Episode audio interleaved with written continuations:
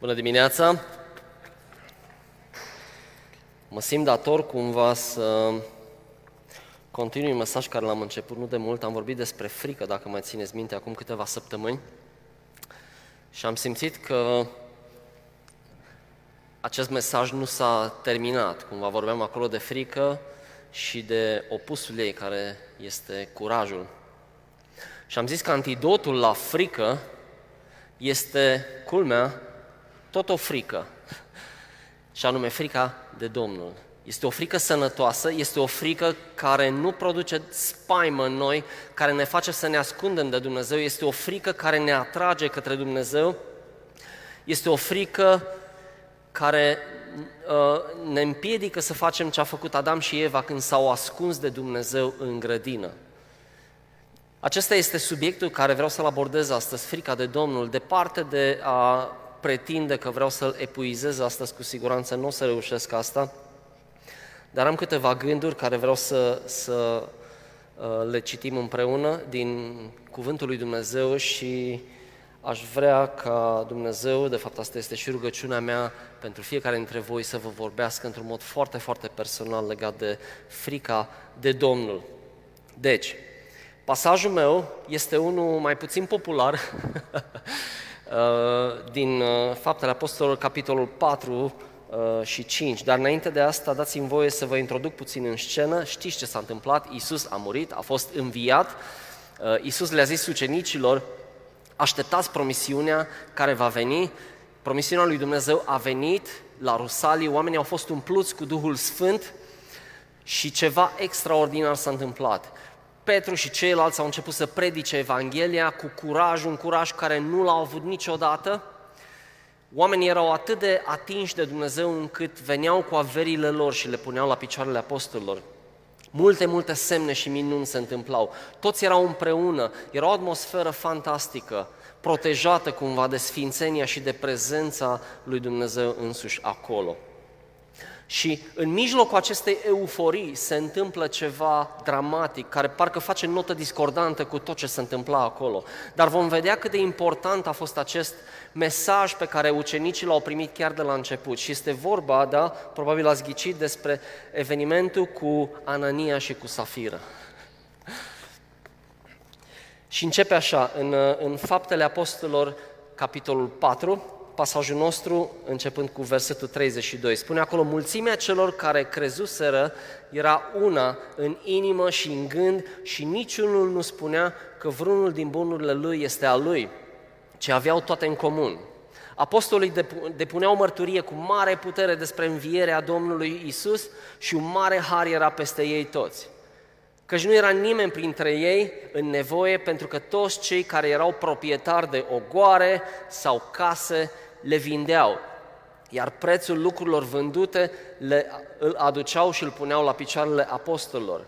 Apoi se împărțea fiecăruia după cum avea nevoie. Iosif, numit de apostol și Barnabas, despre care citim mult mai des în faptele apostolilor, viitorul partener al lui Pavel, spune Iosif, numit și Barnaba, care tradus înseamnă fiul mângâierii, un levit originar din Cipru, a vândut un ogor care îi aparținea și apoi a adus banii și i-a pus la picioarele apostolilor. Și capitolul 5, dar un om numit Anania a vândut o proprietate împreună cu soția lui Safira și a păstrat pentru sine o parte din preț cu știrea soției. Apoi a adus cealaltă parte și a pus-o la picioarele apostolilor.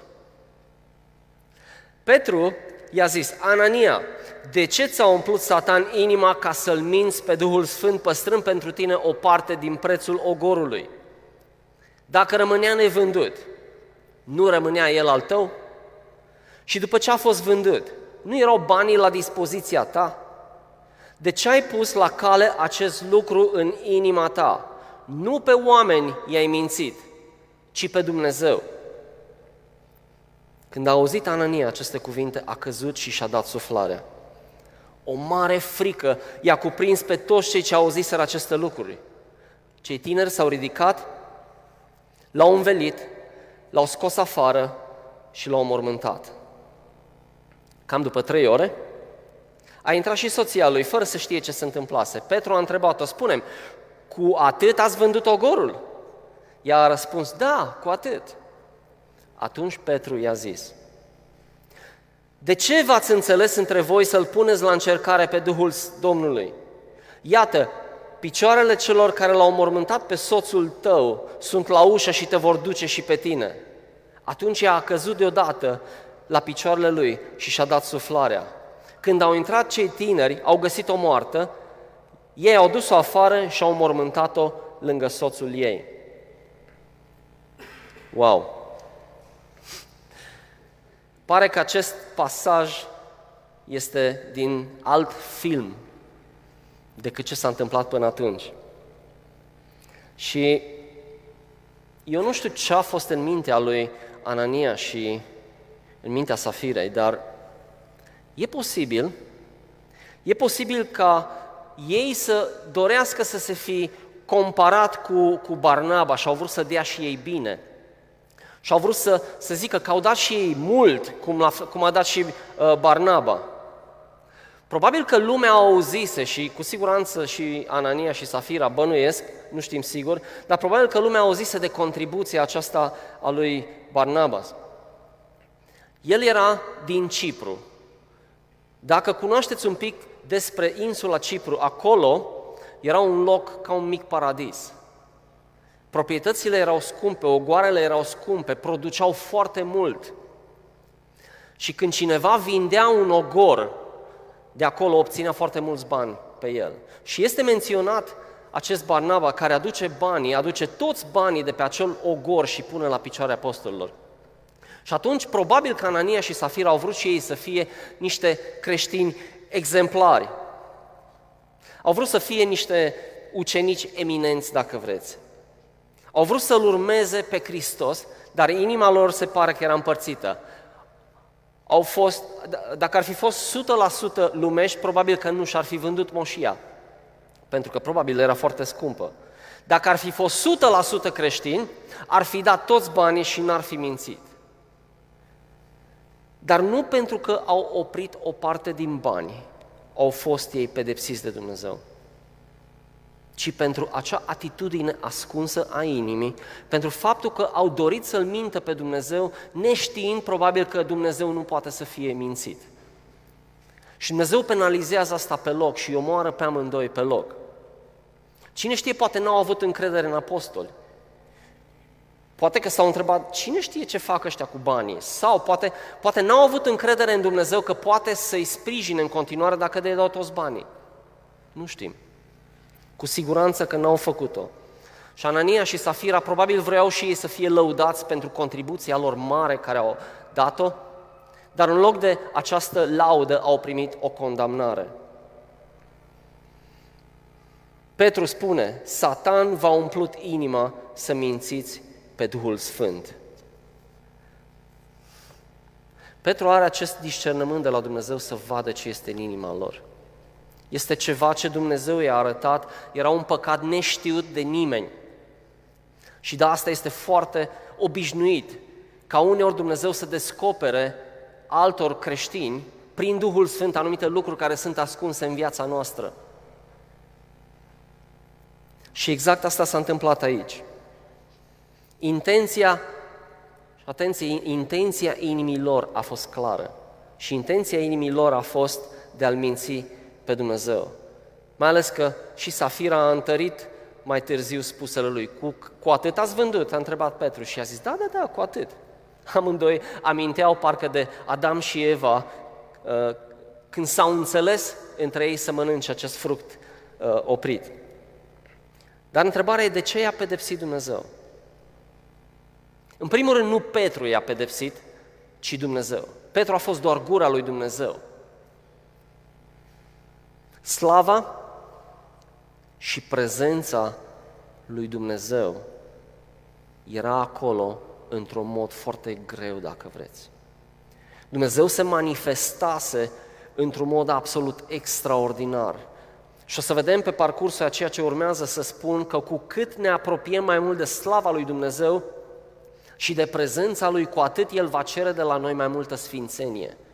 Dumnezeu era acolo, era în mijlocul lor și se manifesta într-un mod absolut extraordinar. Dumnezeu a considerat această ofensă, această minciună o ofensă directă la adresa lui și el n-a putut să accepte așa ceva. De ce? Pentru că era pe cale să facă ceva nou.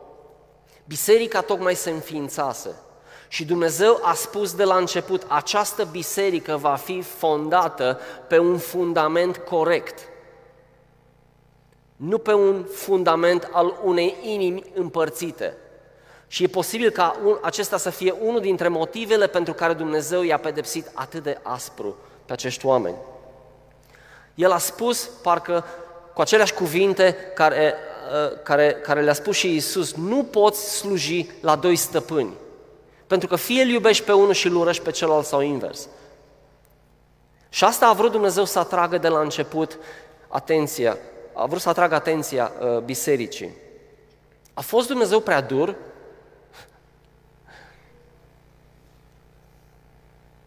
Acest pasaj, vă spun, are o greutate aparte, pentru că are de a face cu latura ascunsă a inimii noastre. Pentru că Dumnezeu pune valoare pe inima noastră, nu pe ceea ce este ascuns. Dumnezeu nu se uită la ce izbește ochiul, Dumnezeu se uită la inima noastră. Dumnezeu vrea ori totul, ori nimic. Și asta este valabil pentru noi astăzi. Închipuiți-vă, închipuiți-vă cum ar fi fost ca Dumnezeu să fie închis ochii la așa ceva, la acest păcat. Cum s-ar fi dezvoltat biserica cu un astfel de pilon strâmb al unei inimi strâmbe, împărțită și nu 100% pentru Dumnezeu, sau cu plină de frică de Domnul. Uneori, astăzi ne imaginăm că Dumnezeu s-a schimbat și că Dumnezeu nu mai este la fel, iar harul lui cumva acoperă, așa, la modul general, astfel de păcate. Dumnezeu nu mai este chiar așa de dur. Dar oare? Dumnezeu s-a schimbat? Cu alte cuvinte, Dumnezeu s-a mai, uh, s-a mai muiat așa un pic, nu mai e așa de dur. Și e posibil ca acesta să fie unul din motivele pentru care biserica în ziua de astăzi nu mai are aceeași putere. Pentru că noi credem, noi credem că știm mai bine decât Dumnezeu. Noi suntem mai moderni. Suntem în epoca Harului. Harul acoperă orice păcat. Dar oare așa este? Bineînțeles că Harul acoperă orice păcat. Din acest motiv a murit Isus și jertfa Lui a fost perfectă, ca El să poată, prin jertfa Lui, să acopere orice păcat. Dar oare noi nu avem nicio responsabilitate aici? Oare chiar nu contează cum trăim? Despre asta este vorba astăzi în această predică despre felul în care ne trăim nu viața noastră publică și văzută de alții, ci viața noastră internă. Viața noastră ascunsă, acolo unde numai Dumnezeu vede. Și vedeți că cei vizați de această frică de Domnul erau creștinii, nu cei din afară. Cei din afară, o să vedem puțin mai târziu, ei doar stăteau și se uitau de la distanță și lăudau pe ucenici în gura mare, dar nu aveau curajul să se apropie de ei. Și comparând această răsplată pe care o vedem că Barnaba a primit-o mai târziu cu ceea ce au primit Anania și Safira, diferența este diametral opusă.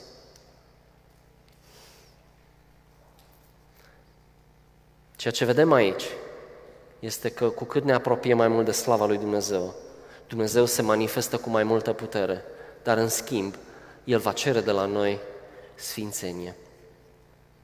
El cere o inimă neîmpărțită, așa cum am auzit adineori. El cere ca inima noastră să fie plină de frică de Domnul. Și această frică de Domnul este sănătate. Și o să citim câteva pasaje pe care le-am pregătit puțin mai târziu. Am câteva pasaje similare. Îl vedem pe David în 2 Samuel, capitolul 6, că își dorește din toată inima după mulți ani în care chivotul lui Dumnezeu nu era unde trebuie pentru că filistenii îl furaseră, îl duseseră la ei și s-au bucurat de această victorie asupra izraeliților, dar acest, acest chivot care reprezenta însăși prezența și slava lui Dumnezeu a venit peste ei cu o asemenea pedeapsă încât mulți dintre ei au murit, au fost umpluți de bube și așa mai departe și nu știau cum să scape de el. Și atunci ce fac filistenii? Cheamă pe vrăjitorilor, cheamă pe înțelepții și pe preoții lor și spune, măi, ce să facem, cum să scăpăm de ăsta, că, uite, ne omoară pe toți. Și vrăjitorii sau ghicitorii vin și spun conducătorilor, puneți chivotul lui Dumnezeu într-un car nou și dați niște daruri de aur care reprezentau uh, umflăturile lor, hemoroizilor și șoareci cu, uh, care reprezentau probabil uh, uh, acei șoareci care umpluse țara filistenilor ca un fel de pedeapsă de la Dumnezeu. Îi trimit acest dar, îl pun într-un car nou, pun două vaci care uh, n-au tras niciodată la jug și spune dacă carul merge în direcția asta, dacă merge spre graniță și trece granița spre evrei, atunci, atunci știm că de la Dumnezeu se întâmplă acest lucru. Și într-adevăr, vacile s-au dus. Țintă s-au dus exact cum au crezut ei și și-au dat seama că de fapt această pedeapsă era de la Dumnezeu. Deci ce fac? Pun acest chivot într-un car nou. Mai târziu, cu mulți ani mai târziu, David, în râvna lui pentru Dumnezeu, un om plin de dragoste de Dumnezeu, un om extraordinar, un om care știa cum să laude pe Dumnezeu, un om care astăzi ne învață cum să lăudăm pe Dumnezeu. În râvna lui vrea să aducă chivotul înapoi în țara uh, de unde a plecat. Și pregătește cortul ca acest chivot să vină și cheamă, atenție, 30 de mii de, de, de aleși ai lui Israel să se sfătuiască cum să aducă acest chivot. Și niciunul din acești 30 de mii de oameni n-a avut ideea potrivită despre cum să aducă acest chivot înapoi. Ce au făcut ei? S-au uitat cum l-au trimis filistenii către ei și au zis și ei, puneți-l și voi într-un car nou și haideți să-l transportăm unde trebuie. Dacă ei s-ar fi uitat în cuvântul lui Dumnezeu și ar fi citit legea lui Dumnezeu, ar fi văzut că chivotul nu se punea într-un car, ci se căra pe umeri de către leviți. Acea ladă, acea chivot avea patru inele prin care intrau doi drugi și trebuiau leviții să-l care pe umăr după o anumită procedură de curățire și așa mai departe. Însă, uh, Uza și Ahio, doi oameni care David îi alege să conducă acest car, merg uh, lângă car și la un moment dat uh, carul trece peste o piatră și chivotul aproape că cade din car. Și ce face Uza? Pune mâna ca să sprijine chivotul lui Dumnezeu. Și atunci, în mijlocul laudelor lor, pentru că asta făceau, chiuiau și cântau și se bucurau, Dumnezeu îl omoară pe loc, pe Uza. Și tot se sperie. Dar nu e acea frică de Dumnezeu, este o frică, o spaimă care aproape că îi face să se retragă de la Dumnezeu. Din nou, această idee de a împrumuta înțelepciunea din lume, de la filisteni, mai ales, și a o aduce în prezența lui Dumnezeu și a sluji pe Dumnezeu cu înțelepciunea lumii, a adus moartea încă unui om. Și asta ne spune nouă ceva. Pentru că atunci când îl slujim pe Dumnezeu, Dumnezeu are regulile lui clare. Și înțelepciunea omenească nu are ce să caute alături de înțelepciunea lui Dumnezeu, decât când ea se supune înțelepciunii lui Dumnezeu. Dumnezeu dă oamenii înțelepți, nu mă înțelegeți greșit. Dar El vrea ca înțelepciunea care au primit-o oamenii să fie potențată de înțelepciunea lui Dumnezeu și să se modeleze după ea. Și nu invers.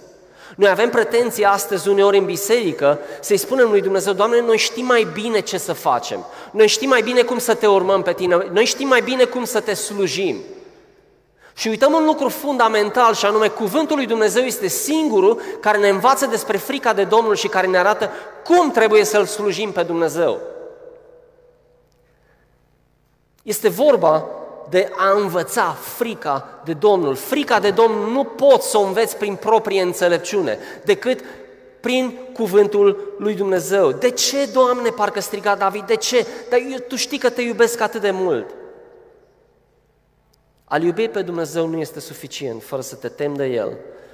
Și se pare că în această situație David nu s-a temut suficient de mult încât să consulte legea Domnului despre cum să transporte acest chivot. Filisteii au fost ignoranți, însă evreii au fost neascultători.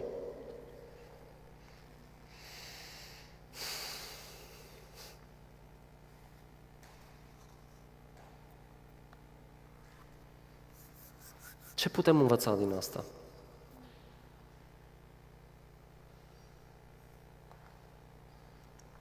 Cuvântul lui Dumnezeu este singurul care ne dă putere, care ne dă înțelepciune să știm cum să-L, cum să, cum să-L slujim pe Dumnezeu. În biserică, în lumea modernă, ne gândim tot timpul cum să-L lăudăm pe Dumnezeu într-un mod modern și cum să fim foarte prietenoși cu cei de afară și cum să fim... Cumva ne modelăm după ce vrea lumea. Eu cred că suntem chemați să slujim lumii, bineînțeles. Și sper ca atunci când cineva nou vine, așa cum sunt câțiva între noi astăzi, să se simtă bine în mijlocul nostru. Dar oamenii care vin de obicei în biserică vor să vadă ceva, pentru că ei caută ceva. Caută să-L vadă pe Dumnezeu. Ori această înțelepciune care poate fi găsită numai în biserică și în prezența lui Dumnezeu, trebuie cultivată, trebuie hrănită și trebuie dată oamenilor care chiar îl caută pe Dumnezeu cu, cu adevărat. Există un pasaj în Deuteronom, capitolul 17, versetele 18 și 19,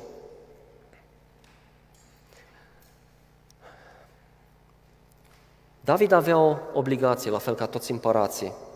Spune așa, în Deuteronom 17, când se va așeza pe scaunul de domnie al împărăției lui, vorbea cu regii din Vechiul Testament, să scrie pentru el, într-o carte, o copie a acestei legi, pe care să o ia de la preoții din neamul leviților. Va trebui să o aibă cu el și să o citească în toate zilele vieții lui ca să învețe să se teamă de Domnul Dumnezeul lui, să păzească și să împlinească toate cuvintele din legea aceasta și toate poruncile acestea. Dacă David ar fi fost atent la cuvântul lui Dumnezeu, Uza n-ar fi murit. Dacă David n-ar fi copiat înțelepciunea ghicitorilor, filistenilor, Uza n-ar fi murit. Vedem mai apoi o altă poveste tristă, din care vreau să învățăm ceva astăzi, despre Aron și cei doi fii ai săi care mor arși de Dumnezeu. Dumnezeu vine și se coboară din, din cer cu foc și arde jertfa care i-o pregătise pe altar. Și vedem imediat în pasajul următor că fiii lui Aron, Nadab și Abihu, se trezesc de la sine putere să pună, foc, să pună uh, în cădelnițele lor foc și să meargă să aducă un foc, spune Biblia, un foc străin, un foc pe care Dumnezeu nu-l ceruse. Și felul în care au încercat ei să se închină lui Dumnezeu a fost inacceptabil. Și atunci un foc a ieșit din altar și i-a ars, i-a distrus pe acești doi fii. Și Moise, în loc să-l consoleze pe, pe Aron, îi spune așa, despre asta spuneam, Aron, spune Moise, că zicea Dumnezeu când spunea, în mijlocul celor ce se apropie de mine mă voi arăta sfânt și înaintea întregului popor voi fi slăvit. Cu alte cuvinte, Dumnezeu nu acceptă altceva decât ceea ce vrea El. Din acest motiv este foarte important să știm ce vrea Dumnezeu, ca să putem să facem ce vrea Dumnezeu. Să știți că viața creștină este o bucurie este plină de împliniri și de satisfacție. Ea nu trebuie să fie trăită cu frică, nu despre asta se vorbește aici. Și nu asta vreau să comunic în niciun fel. Dar această bucurie vine din frica de Dumnezeu. Pentru că frica de Dumnezeu îți dă o siguranță, îți dă un cadru în care să te miști. Tu trebuie să asculți de Dumnezeu. Și asta este pentru tine libertate. Asta înseamnă de fapt să-L iubești pe Dumnezeu, să ai frică de Domnul și anume să asculți când ceva îți spune. Și Noul Testament și Biblia în general este plină de sfaturi pentru noi. Dar dacă noi nu citim cuvântul lui Dumnezeu, noi nu avem de unde să știm. Și spun asta în biserică, pentru că statistic vorbind, în biserică creștinii nu își citesc Biblia. E o treabă serioasă. Și nu e de mirare că nu știm să-L slujim pe Dumnezeu așa cum vrea El. Sau nu luăm în serios pe Dumnezeu. Pentru că noi gândim după înțelepciunea noastră umană, noi gândim în termen de car nou și nu de drugi, dacă vreți. De ce? Pentru că nu l-am întrebat pe Dumnezeu și nu i-am cerut părerea. Eli, mai târziu, și preoții săi, pe vremea când Samuel era un, era un, un, uh, un copil. Dacă atunci când Moise și Aron erau împreună și, și uh, prezența lui Dumnezeu era puternică cu ei, în situația asta cu Eli și fiii săi preoții, vedem că scrie că cuvântul lui Dumnezeu era rar pe atunci. Cu alte cuvinte, prezența slavei nu era cu ei. Dumnezeu se îndepărtase de ei din pricina păcatelor poporului și cuvântul lui Dumnezeu era extrem de rar în acea vreme. Și ce s-au gândit probabil fiii lui Eli? Pentru că ei făceau ce nu aveau voie să facă. Ei furau din jerfele care le aduceau oamenii. Ei își băteau practic joc de Dumnezeu, era o ofensă la adresa lui, pardon, a lui Dumnezeu. Ei se culcau cu femeile care slujau în fața cortului. Și el a venit și le-a spus, măi, nu faceți asta, dar n-a spus-o foarte ferm. A fost ceva de genul ăsta. Și Dumnezeu vine cu judecata Lui și ei cred, ei cred că deși Dumnezeu le spune și le spune prin Samuel, când aude prima oară vocea lui Dumnezeu Samuel, primul lucru care îl aude este o condamnare la adresa familiei lui Eli și a fiilor. Ei aud că Dumnezeu urmează să-i pedepsească și ei se gândesc, eh, Dumnezeu n-a făcut-o până acum, Dumnezeu nu mă pedepsește, Dumnezeu nici știu dacă vede ce facem noi. Nu ne pasă. Ei au crezut că dacă Dumnezeu era undeva mai departe, lui Dumnezeu nu-i pasă și nu urma să pedepsească păcatul lor. Dar n-a fost așa pentru că într-o zi au murit toți, inclusiv Nora lui Eli. Pentru că Dumnezeu rostise judecata împotriva lor. Și deseori noi ne gândim, și aceasta este o capcană pentru noi ca și creștini, că dacă Dumnezeu nu pedepsește imediat și nu ne trăznește și murim pe loc, cum a murit Anania și Safira când greșim, înseamnă că Dumnezeu nu vede, înseamnă că lui Dumnezeu nu-i pasă, înseamnă că Dumnezeu e mai iertător decât data trecută, decât atunci. Aceasta este una dintre cele mai mari păcăleli. Să credem că cumva Dumnezeu trece cu vederea păcatelor noastre – și sau să credem că lui Dumnezeu nu-i pasă dacă inima noastră este împărțită jumii-juma și spre lume și spre Dumnezeu. Este așa, așa un fel de amestecătură. Nu, lui Dumnezeu îi pasă. Din acest motiv vorbește despre frică de El. Și nu poți să ai o inimă neîmpărțită decât când știi că ai frică de Domnul. Și din nou, frica de Domnul este, este cadrul de siguranță și de dragoste și de acceptare a lui Dumnezeu în care tu poți să te miști și Dumnezeu îți dă libertatea și te împuternicește să faci voia Lui. Este cel mai bun loc în care poți să fii. Acesta al fricii de Domnul.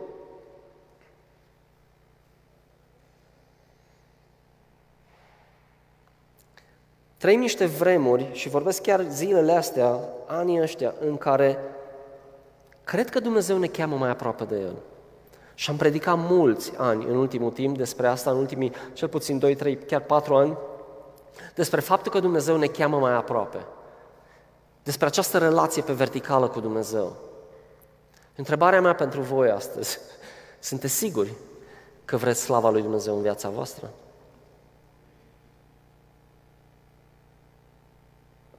Sunteți siguri că vreți slava lui Dumnezeu în viața voastră?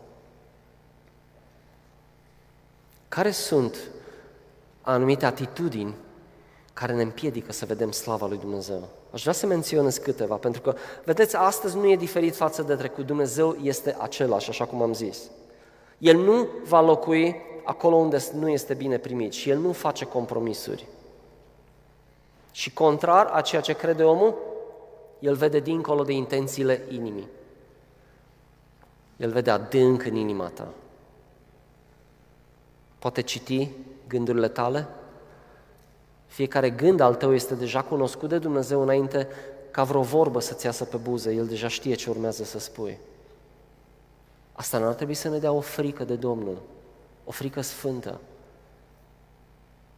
despre cine este Dumnezeu. Cum se traduce asta pentru noi? Eu cred că felul în care trăim viața noastră de zi cu zi, această dualitate uneori, felul în care sunt văzut diferă de fapt de felul în care sunt cu, cu adevărat. Nu mă vede nimeni decât Dumnezeu.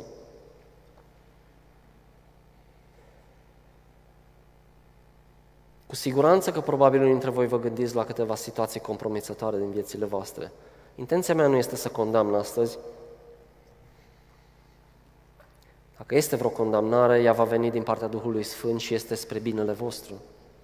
Pentru că Dumnezeu vrea să renunțați la asta.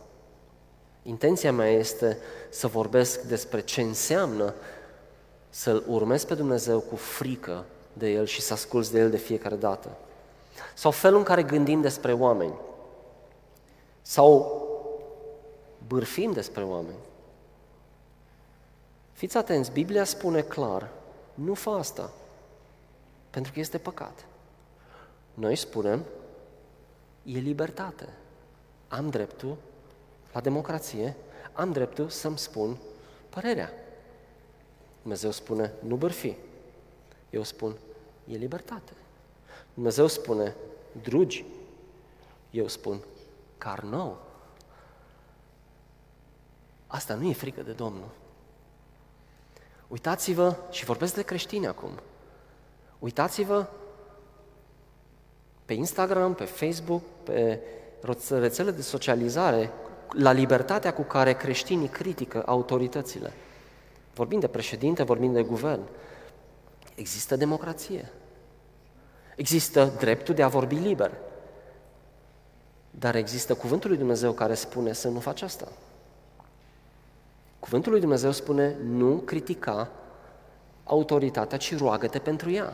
Dacă chiar vrei o schimbare, puterea rugăciunii este mult mai puternică decât puterea bârfei și a criticii. Pentru că apelează direct la Dumnezeu ca să schimbe persoana respectivă.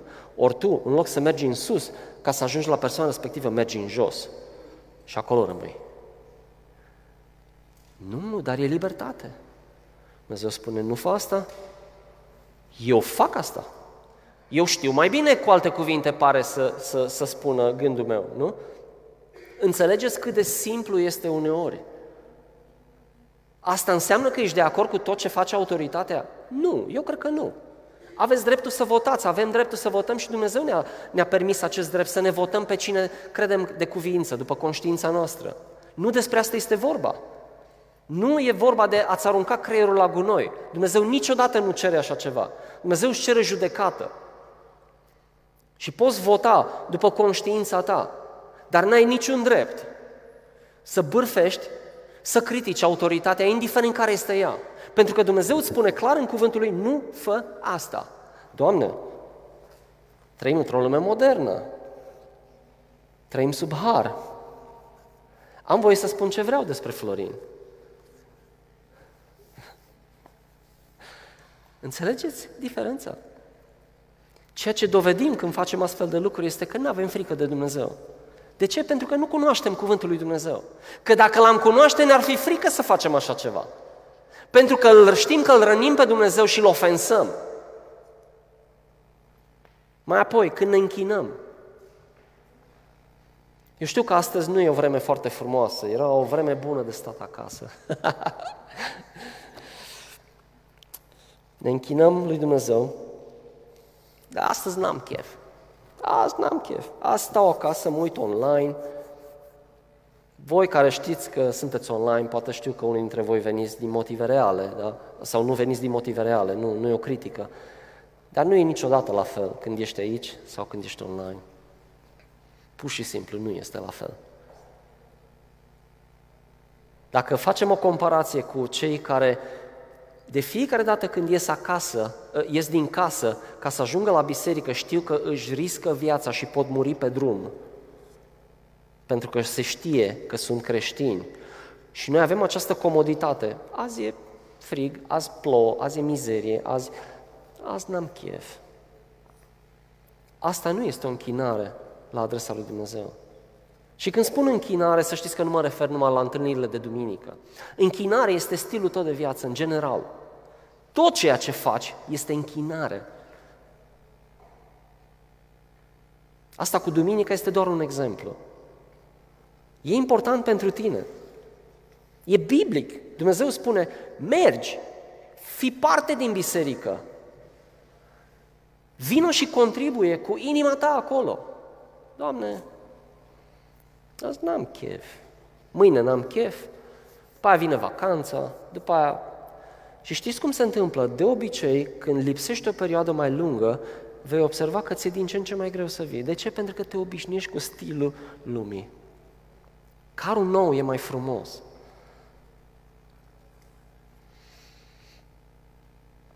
Uneori când ne închinăm lui Dumnezeu, unii oameni sunt atinși profund. Alții se uită plictisiți pe telefon. Asta este realitatea. Pentru că poți fi prezent aici și poți fi prezent degeaba.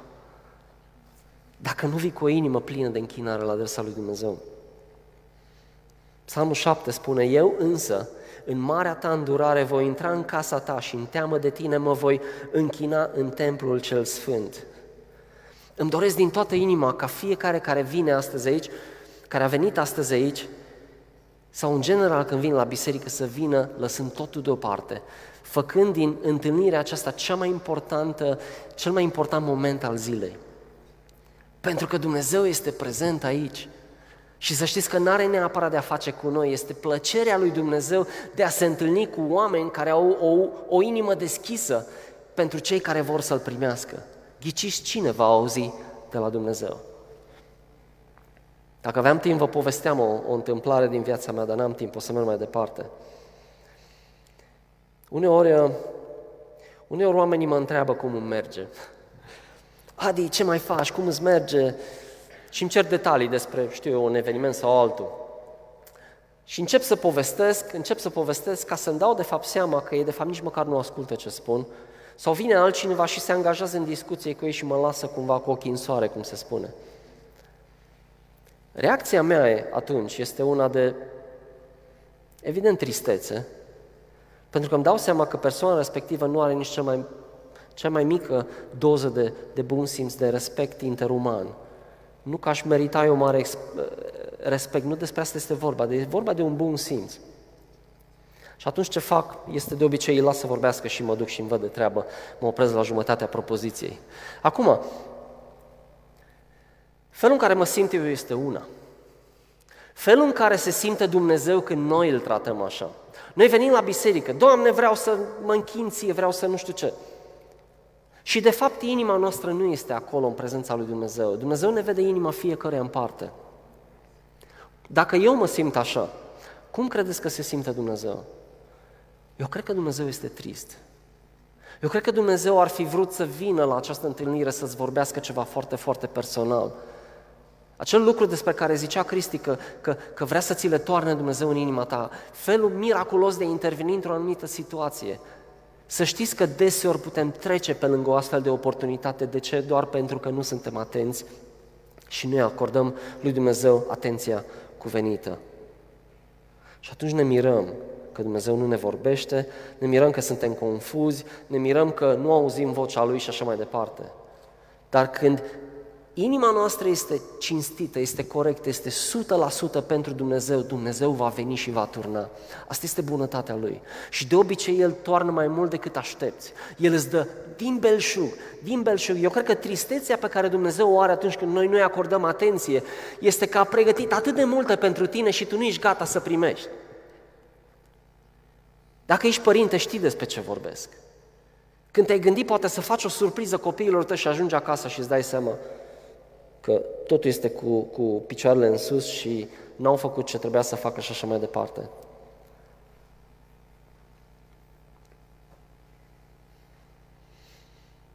De ce îl tratăm oare pe Dumnezeu uneori așa?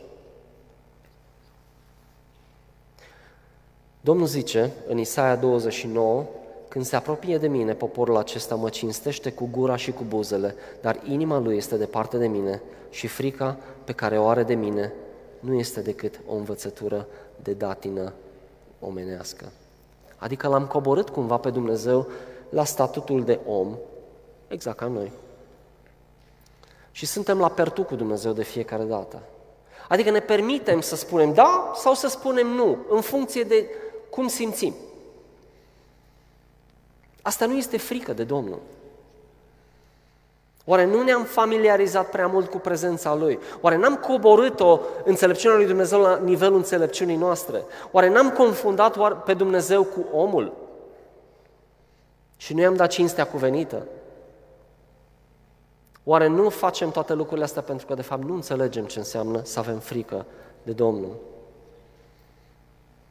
Oare am uitat că pentru Dumnezeu motivația inimii contează cel mai mult? Și că El vede în inima noastră?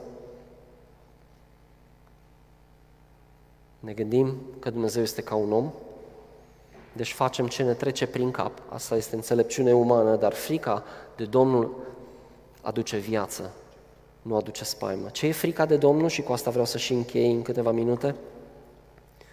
Proverbe 16 cu 6 spune, prin frica de Domnul omul se abate de la rău. Trebuie să conștientizezi că nimic nu este ascuns de Domnul. Deci să ai grijă cum te comporți. Tot timpul. Trebuie să cunoști cuvântul lui Dumnezeu ca să înțelegi măsura acțiunilor tale. Altfel vei măsura acțiunile tale cu ce măsoară lumea, cu înțelepciunea lumii. A, păcatul nu e așa grav, toată lumea păcătuiește, toată lumea face cu tare și cu tare lucruri, putem și noi să facem. Nu! Asta nu este frică de Domnul. Asta este să-L cobor pe Dumnezeu la nivelul tău de gândire limitată umană. Sau să știi să-i te închini în reverență și să nu-i aduci o închinare de formă. Frica de Domnul te păzește de frica de om, care te împinge să faci lucruri care sunt împotriva conștiinței tale. Deci întrebarea care se năștea, dacă țineți minte data trecută, când am predicat despre frică, este de cine vrei să asculți. Pentru că de cine te temi, de acela vei asculta. Dacă te temi de Domnul, vei asculta de Domnul. Dacă te temi de ce spun oamenii în jurul tău, atunci vei asculta de ce spun oamenii. Fiți atenți ce spune Biblia despre Isus. Isaia, prin gura lui Isaia, cu sute de ani înainte să se nască Isus. Fiți atenți ce spune despre Isus. Duhul Domnului se va odihni peste el, duh de înțelepciune și de pricepere, duh de sfat și de tărie, duh de cunoștință și de uh, înfățișare, uh, de, de frică de Domnul, pardon. Plăcerea lui va fi frica de Domnul. Nu va judeca după înfățișare, nici nu va hotărâ după cele auzite. Isus avea frică de Domnul. Isus era Domnul. Cum poate să aibă Domnul frică de Domnul? Isus era și om când a fost pe pământ. E un concept greu de înțeles pentru noi. Vom înțelege când vom fi în cer cu El. Putem să-L întrebăm personal. Sau atunci vom ști toate lucrurile. Dar Isus a avut frică de Domnul. Din acest motiv a petrecut foarte mult timp citind cuvântul, cunoștea Vechiul Testament și de fiecare dată când diavolul a venit să-l ispitească sau oamenii au venit în jurul lui, a știut să răspundă prin cuvânt și cu cuvântul lui Dumnezeu să se împotrivească. Frica de Domnul duce la viață și cel ce o are petrece noaptea sătul, fără să fie cercetat de nenorocire. Frica de Domnul, Psalmul 19, este curată și ține pe vecie. Judecățile Domnului sunt adevărate, toate sunt drepte. Frica de Domnul este un izvor de viață, Proverbe 14, ea ne ferește de cursele morții. Proverbe 15, frica de Domnul este școala înțelepciunii. Aș vrea ca toți să fim înrolați în această școală, pentru că ea nu se va termina niciodată. Vei fi la școală pentru restul vieții tale. Dar vei fi în această școală înțelepciunii atunci când ai frică de Dumnezeu. Cea mai mare păcăleală pentru noi este să credem că Dumnezeu nu mai e același, că suntem sub har astăzi, că putem să facem ce vrem, că putem să părăsim familia când vrem, că putem să criticăm când vrem, că putem să ne răzbunăm pe cineva când vrem, că putem sau că avem de ales dacă să dăm bani la biserică sau nu. Este o poruncă în, în, în, în Biblie. O vedem acolo ca o practică. Mm, astăzi nu vreau să dau. Na. Nu vreau. Asta nu e frică de Domnul. Astăzi vreau să dau bani în altă parte. Îi dau, nu? Nu, dar Dumnezeu spune să-i dai la biserică. Evident, asta nu e o predică despre zecioală. Dar mă gândeam să menționez și asta pe scurt.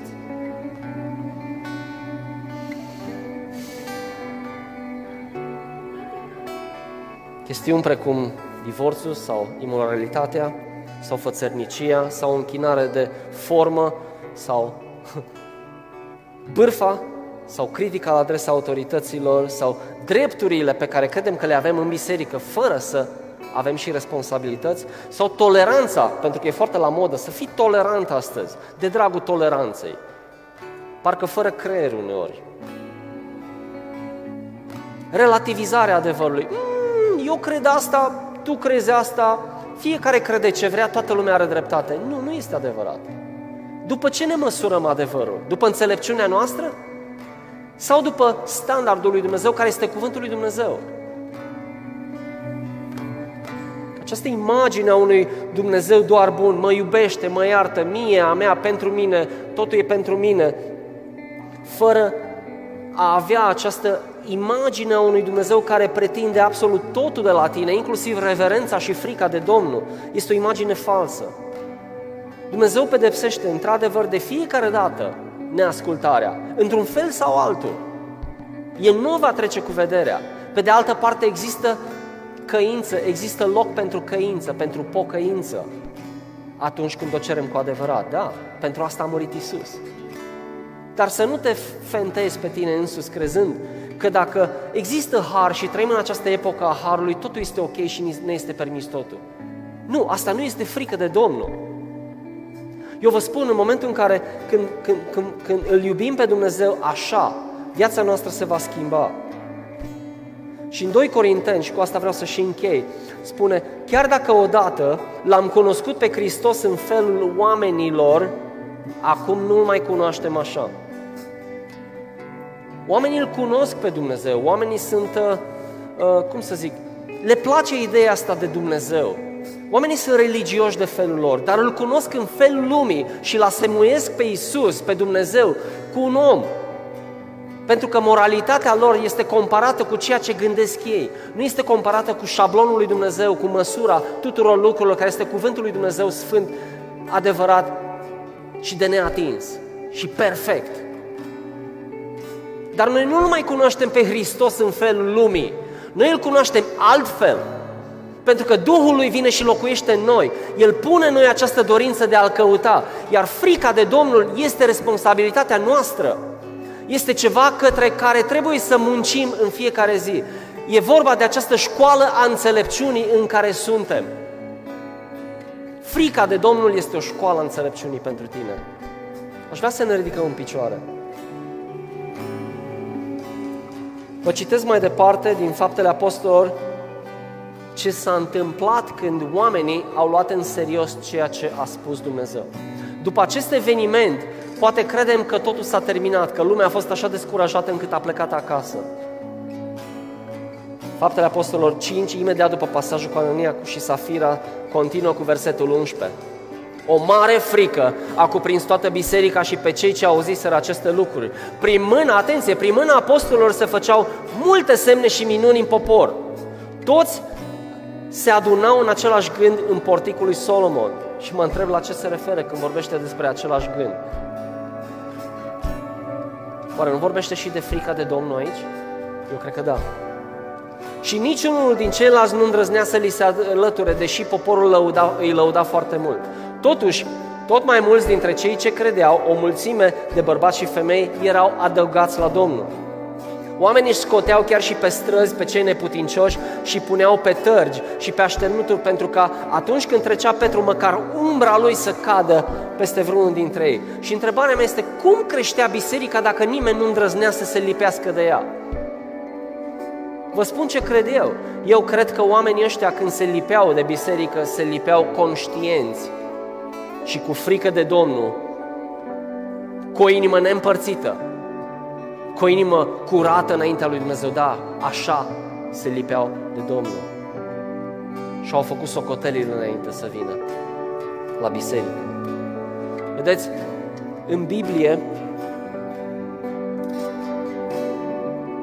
de la început până la sfârșit Dumnezeu a vrut să-și arate gloria Lui și slava Lui și să locuiască împreună cu omul. Și a făcut totul perfect la început, dar omul a distrus. Iar Dumnezeu de fiecare dată a venit către om făcând pași până cât l-a trimis pe Fiul Lui care a murit ca să rupă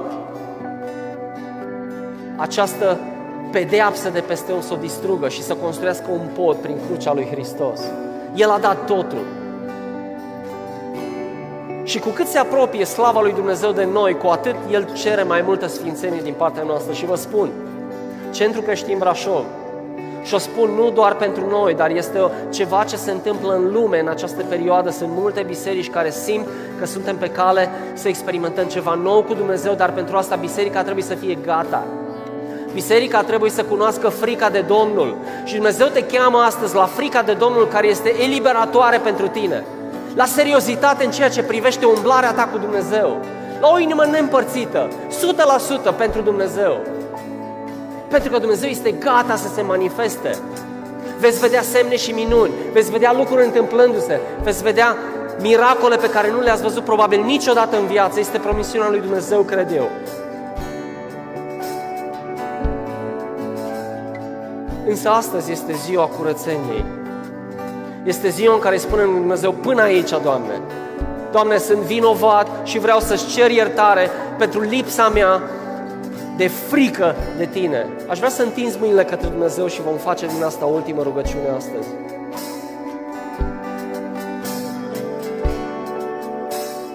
O, Doamne, cum am putut să fim așa orbi uneori? Doamne, Tu știi cât de mult Te iubim. Tu știi cât de mult Te iubim, Dumnezeule. Iartă-ne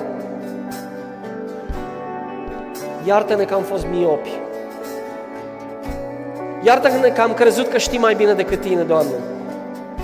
Iartă-ne când am venit să ne închinăm înaintea Ta aducându-ți un car nou care arată frumos și e strălucitor. În loc să o facem în felul Tău,